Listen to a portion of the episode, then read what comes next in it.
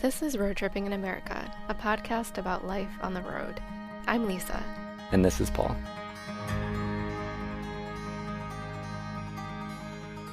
We're exploring the US in a pickup truck with a camper. We named our setup the Bobs. If you daydream about long term travel or overlanding or van life, or maybe you're already on your own adventure, join us for some entertainment from the road.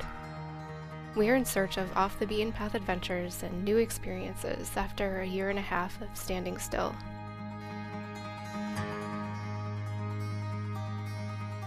Today, after five months on the road, we share a budget update, answer some of our unanswered questions from previous episodes, and find out what each other's ests were the bests, worsts, scariest.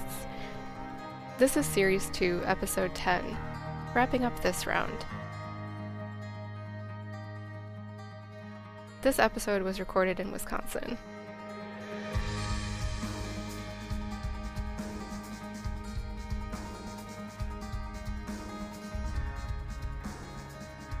First up, our budget and spending update.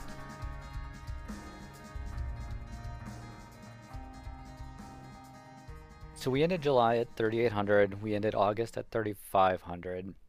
And that was the last time we checked in on the budget. We're two months late. Well, we're three months later, but two months are finished. In September, we were at 3,700. And in October, we were at 2,800. So again, we're kind of in the range that we thought in October was like a phenomenally good month. So we've been targeting the $3,500 a month number as kind of the middle point of where we might be. Uh, we know we'll sometimes be above it and we'll sometimes hopefully be below it. And we finally were well below it in October. October was an amazing month where we spent a lot of time in Utah in remote spots away from restaurants and bars, and that really helped our, our budget number. Not ever going to bars. Yeah, not that we've gone to any bars because of COVID. So COVID helps our budget numbers. well, so September. So let's go back. Let's, and you can edit out whatever. September was our birthday month, and we went pretty hard to celebrate. It felt like we didn't really hold back. We did all sorts of fun stuff. We did two plane trips that kind of don't fit into the road life narrative, but we flew to Chicago, we flew to LA, and we spent some time in Las Vegas. And we ended up eating out a lot, having a lot of fun, and we're still under our July number. I mean, it was crazy. So so that was really fun to see how that shook out. In October, there were no jet setting adventures and we spent a ton of time in the backwoods of Utah, and I think we exceeded our expectations on how much we can uh, save. 2,800 is is really low. Under 3,000 seemed kind of like theoretically possible, but not actually possible. What's really interesting is when you kind of look out at what matters and what doesn't matter.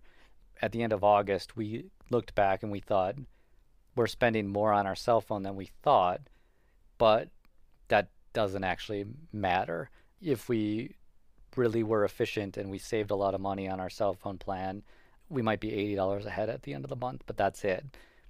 Where we save a lot of money is if we drive a little slower, we travel a little less distance, we eat out a little less. Like each time we fill up our gas tank or each time we go out to dinner, you know, that's 40 to 50 dollars or more per thing. So it's great to save eighty dollars over the course of an entire month, but in a in a, any given day, we can blow past that, you know, with a couple meals and a full tank of gas. So food and driving are turning out to be our big things. When we cover a lot of ground and we and we move really quickly, we use a lot of gas when we're in Utah and we're going down a dirt road and it's tough to go 15 miles an hour, you don't really want to drive for five hours that day because your your fillings are going to fall out.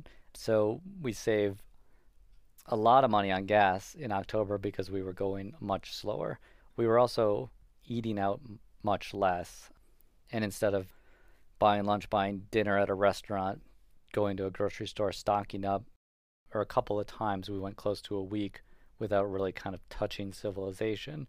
And that felt really good. We had a whole bunch of meals packed into the camper. We knew we could make Indian food and pasta and ramen and all sorts of good stuff that we like and that we wouldn't see any restaurants. But but overall, those are our big things, food and driving. The other thing that's interesting is when you look at just the sheer number of transactions in a month, when we're up at 38 or 37 hundred dollars per month, we're around 100 transactions in that month, so 3 a day. When we were at our low in October, we were only at 64, so 2 a day. So like if you're looking for something easy to track, trying to keep this whole budget number in your mind and say, well, maybe I can get 10% off on this thing or maybe a free 2 for 1 deal over here the thing that saves you money is not spending your money. And if you're spending it at a lower rate and you're doing fewer transactions in a day, you're saving a lot of money. That is a different way of thinking about it than I've ever kind of approached it, but saying, what is our thing going to be tomorrow? What is our thing going to be the next day? Like, what is the special thing that we want to spend money on? Instead of just kind of going into a day in like that vacation mindset where it's, let's go get coffee, let's go get breakfast, let's get lunch, let's get dinner, let's go for drinks, let's do whatever. You know, when you're deliberate about, like, if you say, I want one transaction tomorrow that is a meaningful, fun transaction, that's a different way to approach it versus the alternative. And we've been kind of applying that in November. Things that save you money promote that lower transaction per day outcome. So when you're staying at a free campsite, you know, you're not getting your credit card out to pay for it. When you're going to the grocery store and you're buying a week's worth of food, you know, that's one transaction for 15 to 20 meals, right? So all these kind of like good habits, the things that get you to fewer transactions, save you a ton of money. Let's talk about the averages over the four months. So overall for the four months, we had a high of $3,800 and a low of $2,800. So a thousand dollar swing, and if you average it out, it ends up being 3450 per month, which is pretty much spot on with what our estimate was going to be. That puts us at right around $40,000 per year, which feels like kind of a sustainable, reasonable amount for long term road life without feeling like we're depriving ourselves of anything but also without feeling like we're, you know, running a little bit too hot where it's unsustainable. So it's fun to see the plan kind of come together over the course of those last four months.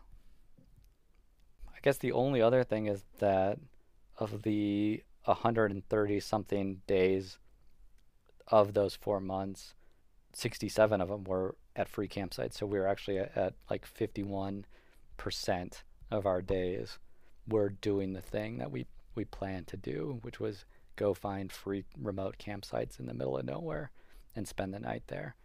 You may maybe you would have thought it'd be higher, but it it wasn't. We ended up staying with friends a lot. We ended up paying for pretty cheap campsites every so often, but over 50%, I think that's pretty good. And then also like the points, right? So we oh. like however many points nights we burned through a lot of those friends' nights. But I had 28 other days of camping. So, well, not quite 100 days of camping in 133 days. Two thirds of them are free. Some of them were like $5. It's like, what's a banana cost these days anyway? Elsewhere in numbers, in the past five months, we drove around 10,000 miles, which is a little less than we thought we'd do. We hiked over 200 miles in the same time period, and that's trail miles only, not including city miles, like the 26.2 we walked around Durango, where we tried to walk down every single street. Elevation gain wise, our trail miles were just short of Everest's 29,000 feet. If I had realized how close we were, we absolutely would have squeezed in another 2,000 feet. That's a goal for the next five months. We also mountain biked over 125 miles, mostly on fairly flat trails. Looking back at the trail data, I can see that my favorite mountain bike trails were also the most gradual ones, and my least favorite were the steepest ones, so there's definitely a pattern there. Now, I know everyone loves to hear about money and numbers, but do you also like to hear about the mistakes I've made in the past? At least the ones that I've realized? Let's talk about some follow ups from our previous episodes now.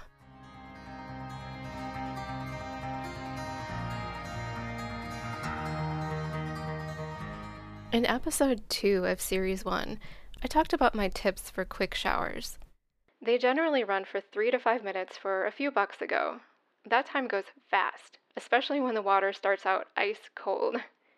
Through a lot of trial and error, we figured out how to optimize the shortest showers. Here's how to shower in 3 minutes flat.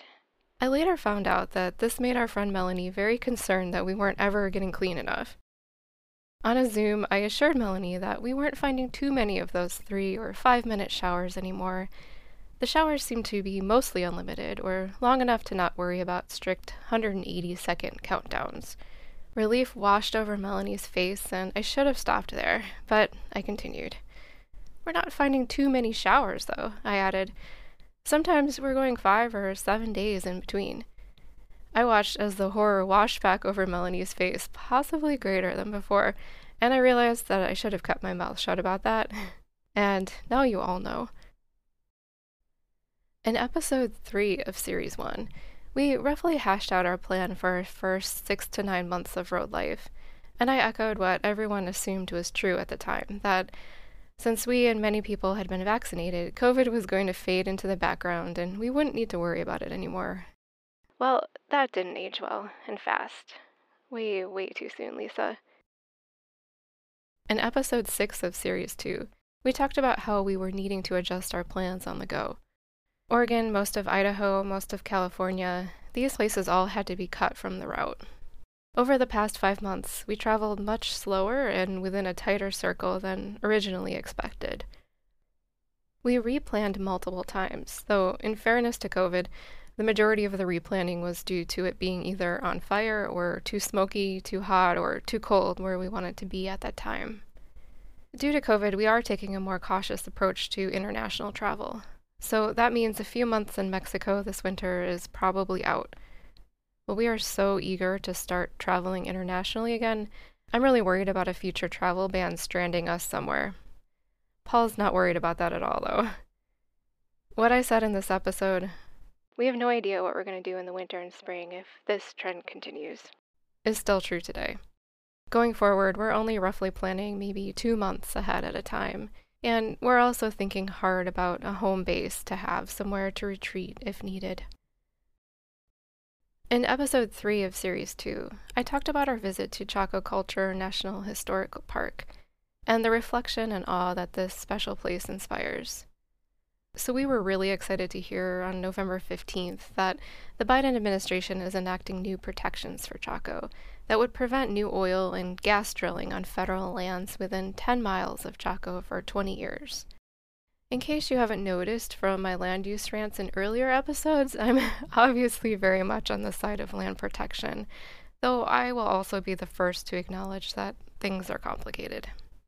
I just appreciate when our policies take a cautious approach to things that can't be replaced once they're gone. Also, in that same episode, we talked about some of our camper and gear tweaks. Physical stuff wise, we also offloaded a bunch of things at the Fort Collins storage unit that we didn't end up using for the first month. I way overpacked cold weather gear, so we dropped off a wool blanket, chunky wool sweater, my nicer sneakers, well, we for sure got rid of our cold weather stuff too hastily. I can't even tell you how many times I missed that chunky gray sweater that I was laughing about dumping in our storage closet in the summer. I am so happy to have it back now after our pre Thanksgiving storage closet stock up. In fact, I'm wearing it right now. As far as camper and gear tweaks go, we overall were really happy with the camper and our gear, cold weather gear short sightedness aside. But one part of the camper that we hardly ever used was the awning. The bobs themselves often provide more shade than the awning, and the awning can't be used if there's more than a breath of wind. So I think we used the awning three or four times, mostly because we felt like we ought to use it since we had it. And that's definitely not enough to justify it. And gear wise, we definitely need camp chairs with higher backs. absolutely no seating option we have other than the car seats as any kind of real back or head support. As a 20 or 30 year old, that would be fine. As a 40 year old, I feel it more. And Paul needs a nap worthy chair. The number of times I saw him pass out after a hike, neck bent at a horrible angle, we can't do that anymore. We also plan to get some warmer backpacking sleeping bags, since we were scared away from overnight trips by temperatures that were below our current sleeping bag's comfortable ranges. Now, I know I'm a wimp, but there's nothing that makes me hate sleeping on the ground more than being cold and waking up in the middle of the night so cold that I ponder my own mortality even more than on a usual night. Warmer sleeping bags are the one missing piece we need to make use of our backpacking gear and hike longer trails in a more pleasant way. Episode 4 of Series 2 was our Colorado mountain biking special. Towards the end, Paul mentioned the other trails we hadn't yet had a chance to bike that were on our short list. The other spot is outside of Cortez. There's an area called Phil's World, which has supposedly really cool single track. I've wanted to ride there for years, but we've just never quite uh, hit it right. In November, we finally got a chance to bike the Phil's World trail system near Cortez, Colorado. And whoa, a few hours after biking multiple trails, including one so difficult I grumpily walked my bike for a good part of it, we were looking at land for sale outside Cortez. These trails easily stole the first place slot from Turkey Creek, I mean Springs. Also, in that same episode, I mentioned at the beginning that my microphone had developed a buzzing noise that I couldn't figure out. I kept having the same problem off and on, until one day I finally realized what was causing it. The microphone only buzzed when I was recording when my laptop was plugged in and charging off our lithium battery. The buzzing sound was my microphone picking up the sound of the inverter as it converted solar power to the lithium battery into the AC power my laptop charger needs. So, problem solved. I just don't record while I'm charging anything. Luckily, I figured that out before buying another microphone. Episode 5 of Series 2 brought you that lovely poem called The Cataract of Lodore, the poem that the gates of Lodore Dinosaur National Monument was named after. I asked what I thought was a rhetorical question on whether anyone could think of another water word in English that the poet hadn't used since it seemed like the whole flood of them went into the poem. See what I mean? Every single possible word. Can you think of a word he missed? I'd love to hear it. Well, after the episode was published, my editor, Paul, said, Of course, you realize that he didn't use the word wet. he didn't, and I didn't. Our friends Melanie and Liz also brought up a whole slew of words that could relate, like bungling, slopping, sucking, Maybe we should create a modern final verse for this poem. In that same episode, we talked about our highs and lows for the month of August. I decided to stop doing this after August because I stopped having lows. Haha.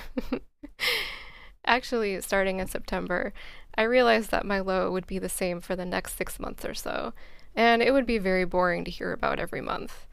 My low is being cold, just like it is every winter. That'll be the same until it's summer again. I really despise being cold. It's a serious impediment to living outdoors that I'm not sure how to fix. I'm the kind of person who wears winter hats inside, who has inside jackets.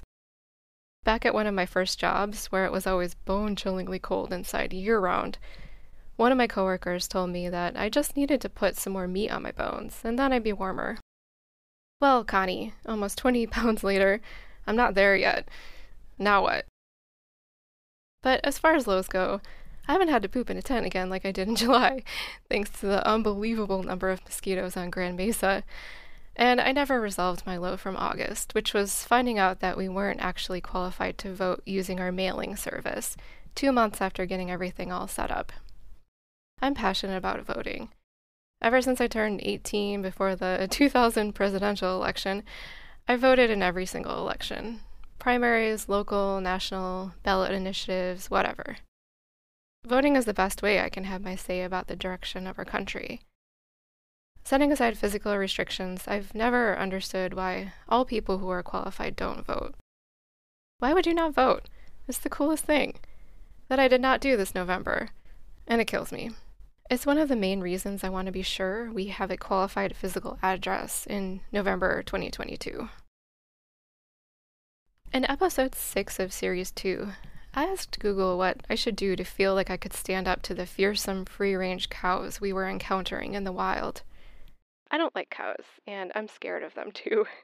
the way they stare at you with their big, dumb, vacant eyes, how their moves are sometimes so loud and hoarse it sounds like someone screaming in the woods, how they casually amble their thousand pound bodies at you, just curious, that's all.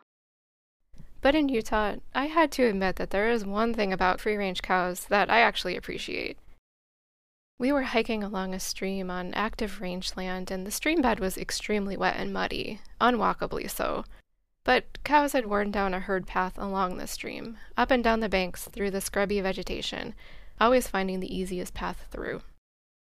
If that cow path wasn't there to follow, we wouldn't have made it down the stream, through a gorgeous canyon to the Paria River, one of my favorite hikes of our time in canyon country. It would have been too much of a struggle. So, cows, I'm sorry. Sometimes you are helpful.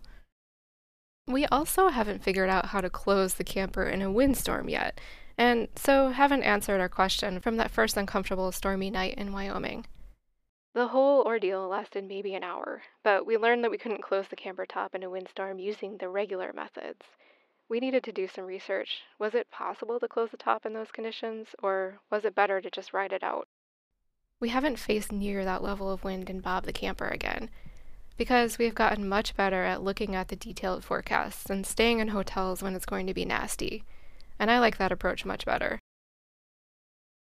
Finally, in episode 8 of Series 2, I made an error that neither my fact checker, also Paul, nor I caught until after it was published. I said, We could only barely make out the nearest mountain ranges the Panamints to the west and the Funerals to the east. Actually, Telescope Peak is in the Panamint Range. The first range to the west is the Argus Range, not the Panamints. Sorry about that.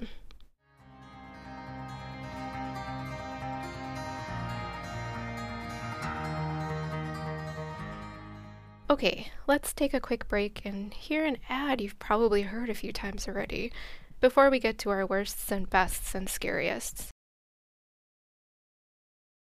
Are you ready for a new book? I have a suggestion for you The White Heart of Mojave Annotated by Lisa McNamara, that's me, and Edna Brush Perkins, is now available on Amazon as an ebook or paperback. Get the Kindle version for less than the cost of a gallon of gas or the paperback version with full color photographs and better portability for your next overland adventure. Search for The White Heart of Mojave Annotated. The annotated is the really important bit on Amazon today. Welcome back. For the final part of our Road Life Phase 1 wrap up, we thought about some of our ests, the bests, worsts, scariest, and more, that didn't make it into earlier episodes. The sketchiest road for me by far was the Moki Dugway, which was recommended to us by a German speaking guy from LA with glorious hair that we met at the showers at Hite Outpost in Utah. It felt like he was talking to us before we arrived, and he was probably still talking to us after we left. I don't think he had seen anyone for a while either.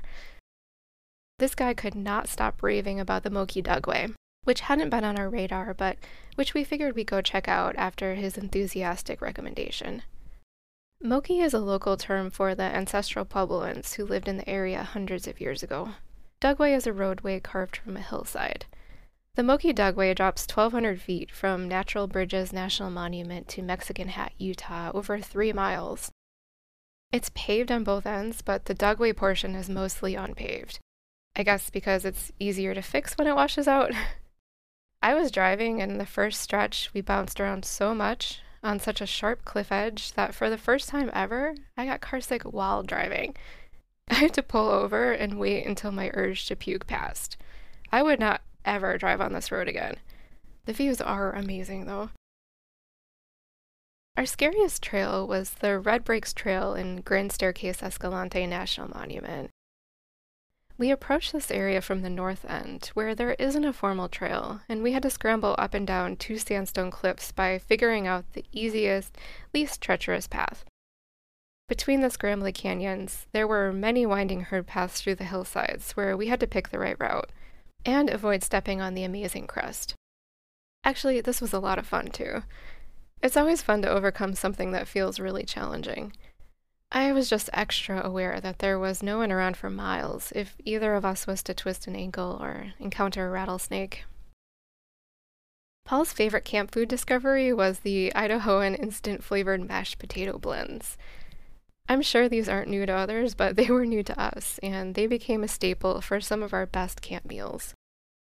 Our favorites are the sour cream and chives, loaded mashed potatoes, and Vermont white cheddar. The best oases in Canyon Country were the north rim of the Grand Canyon, when we were looking for cool temperatures in September, and Bullfrog, Utah, when we needed warmth and water of all kinds in November, and Mexican Hat, Utah, when we needed good beers after driving down the Moki Dugway. The biggest surprise for me, this is something that I've been thinking about for a while, trying to put my finger on what bothered me so much.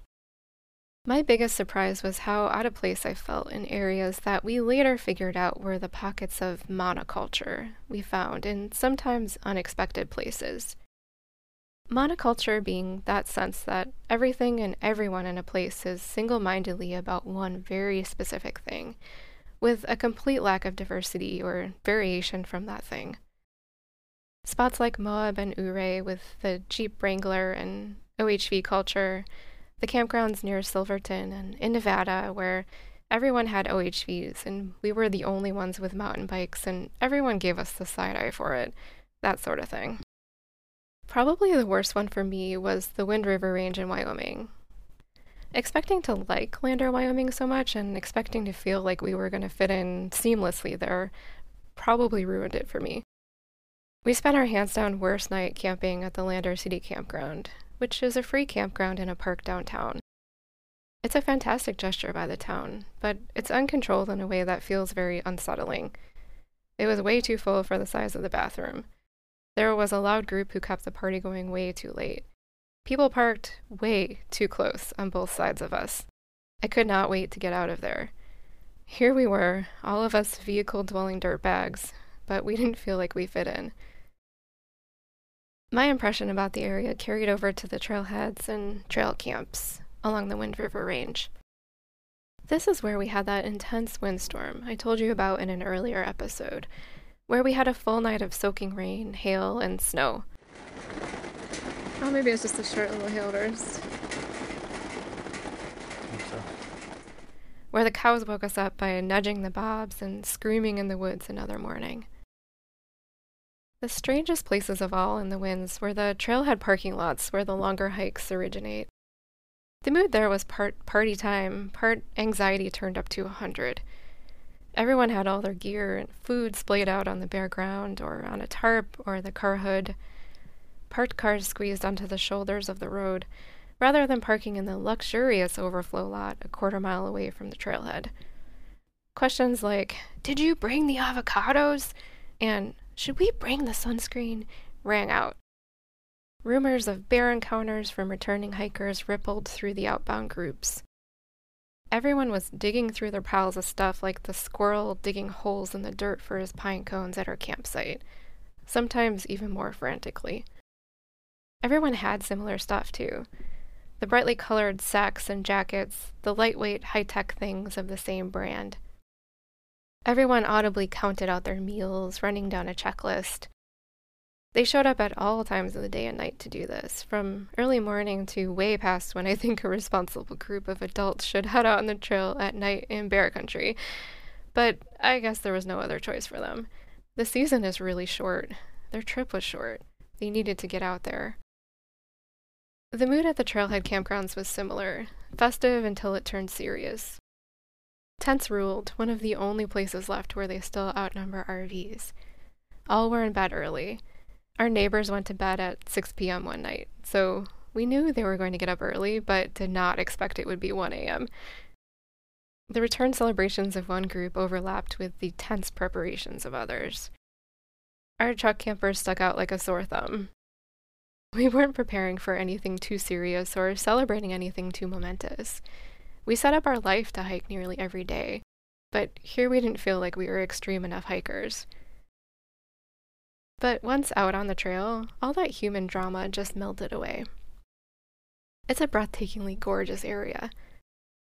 And near the trailhead, the Big Sandy Lodge was serving up cheeseburgers and beers, a regular oasis in the mountains that we almost didn't believe was real until our delicious meals were placed in front of us.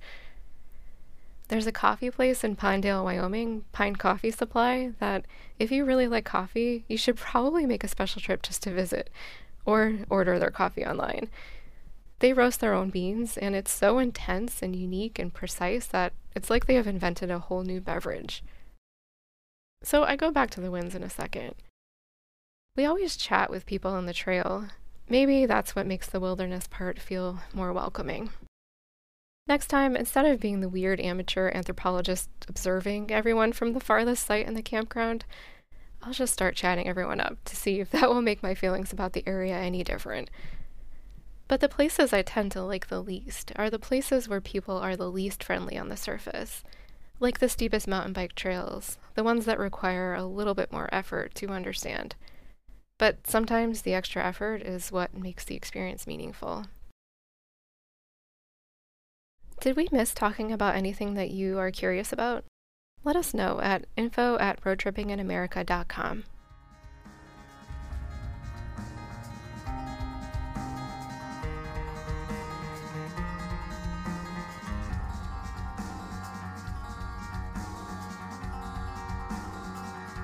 Thanks for following along on our first five months on the road.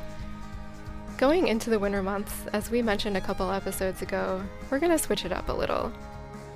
Our next series will be a mashup read of an older travel narrative, The White Heart of Mojave, by Edna Brush Perkins. It's a gorgeous travel narrative by a native of Cleveland, Ohio, who visited Death Valley in the 1920s, before people came to Death Valley for fun, before women casually traveled on their own. We're really excited to share the story with you, peppered with the type of insights that can only come from 100 years of perspective. Until then, check out our website, roadtrippinginamerica.com, for a transcript and photos from this episode and others. If you are enjoying this podcast on Apple Podcasts, please leave us a review or a rating. That can help others find the podcast.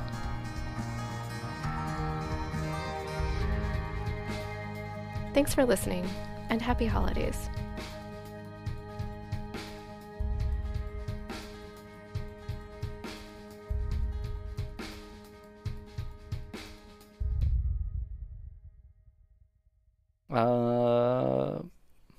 End of ramble. What else do you want to get from me? No, that's not how to say it. What else can I help?